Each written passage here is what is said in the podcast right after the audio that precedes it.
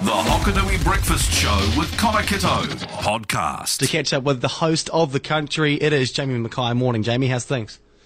Uh, g'day, Connor. We're just having a bit of a yarn off here whether the name of the boat stuck in the Suez Canal was the Ever Given or the Evergreen, and it's the Ever Given. I think Evergreen is the name of the shipping company that owns it. So Yes. it's a bit of a mess. Yeah, well, and then they've also got a truck container Yeah, in China in causing China. yeah causing a traffic jam at the same time.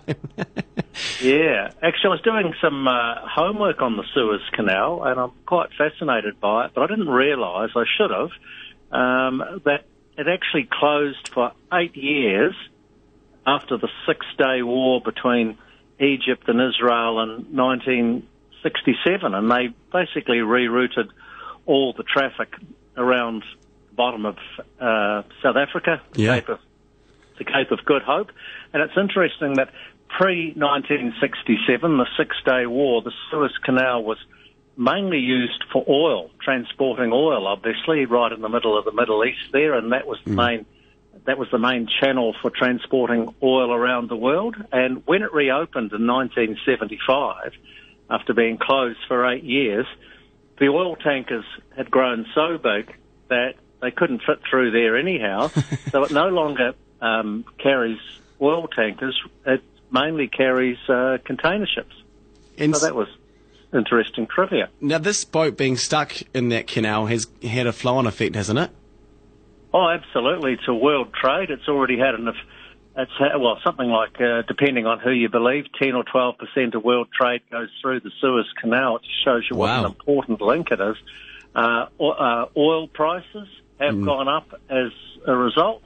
Uh, we're seeing oh, just an ex- exas- uh, an exaggeration of an already bad situation with the container because COVID's caused all sorts of problems with getting containers around the world, getting them emptied at ports and then moving them on uh, so they can be filled again. And it's just this is just another spanner in the works of world trade. And you know, you've seen it here in, in New Zealand. I mean, look look what's happening. For instance, we're in the bizarre situation where we grow millions and millions of trees and we harvest them, and yet we haven't got enough wood Yeah, yeah. uh, to to sell to our merchants, to sell to our builders, and we're in a housing crisis, and we haven't got enough wood to build houses. I mean, go figure that one. it doesn't make any sense. Doesn't make any sense. What's coming up on the show today, Jamie? Well, look, on, last week was Rural Mental Health Week, Yes. and uh, we got, got some really good feedback on that and some really interesting people who were on during the week. One person we did miss during the week through his work commitments was Sam Whitelock, who's the ambassador for FAST, you know, the Rural Mental Health uh, charity, if you want. So on Friday afternoon, uh, at about 2.30 or 3 o'clock, when he was just finishing up at uh, the South Island Field Days, I caught up with Sam Whitelock.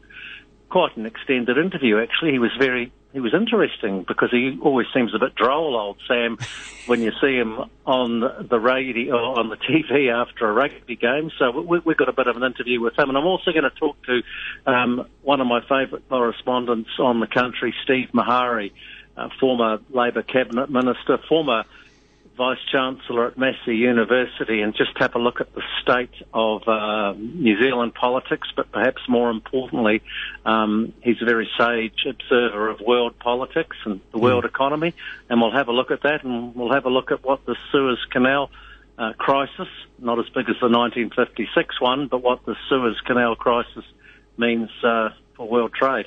I'm happy you managed to get a yarn with Sam Whitelock because I was slightly concerned. Andy Thompson, of course, was at the South Island Field Days. I thought he might have bored him to death or something. Well, I told Thompson because uh, nothing he enjoys more than poaching my correspondence. Yes. I mean, I think Grant McNational's on the show today. Would Thompson would be better to stick to his knitting, but don't start me on him. But he was threatening uh, to go and interview Sam Whitelock, and I said, if you do, Thompson, you're fired. um, so anyhow, he, he stayed away. But you can imagine Thompson air bashing poor old Sam Whitelock. No, no, couldn't do that to him. Well, we can hear, uh, by the sounds of things, luckily Andy Thompson on the muster at one o'clock, but first you'll hear the country with Jamie Mackay at 12. Cheers, Jamie. Have a good day. Yeah, see you, Connor. The Hokonui Breakfast with Connor Kitto. Weekday mornings till 10.